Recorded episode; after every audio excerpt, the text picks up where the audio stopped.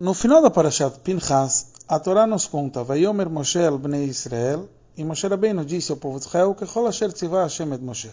Tudo que Deus tinha ordenado a Moshe. Urashi comenta sobre isso, que esse versículo veio fazer uma pausa entre dois assuntos.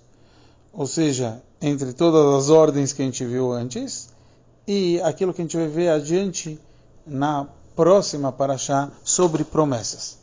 Assim disse o Debei Rabi Shmuel, ou seja, nos estudos do Rabi Shmuel, ele explicou dessa, de, dessa forma, que aqui veio a interrupção para isso. Para falar que Moshe Rabbeinu contou a todo o povo de Israel todas as leis relacionadas aos korbanot das festas. Por que é necessário justo aqui o Urashi nos explicar sobre esse assunto? Então, o Rebbe nos traz que aqui a gente encontra uma diferença da Parshat Emor, que também fala sobre as festas, mas nos trouxe sobre todos os korbanot, e mais sobre o descanso em cada uma das festas, e de uma forma geral os korbanot, mas não tão específico que nem em Parshat Pinchas. Porque lá Moshe Rabbeinu teria que contar ao povo, porque o povo teria que saber como comemorar as festas. Mas até então não era tão necessário saber todos os detalhes dos korbanot, das oferendas.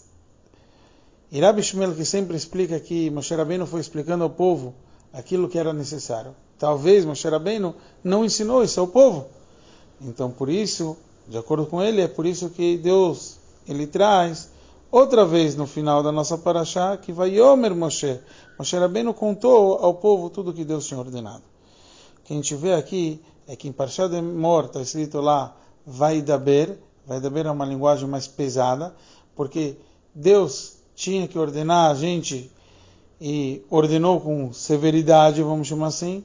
E aqui, como Moshe Rabbeinu ensinou ao povo a cumprir os korbanot, mesmo que ainda não se via necessário, é de uma forma mais carinhosa, porque assim o povo judeu fala para Hashem, a gente está estudando sobre os korbanot, a gente quer o Beit HaMikdash para poder cumprir todas as mitzvot ao máximo.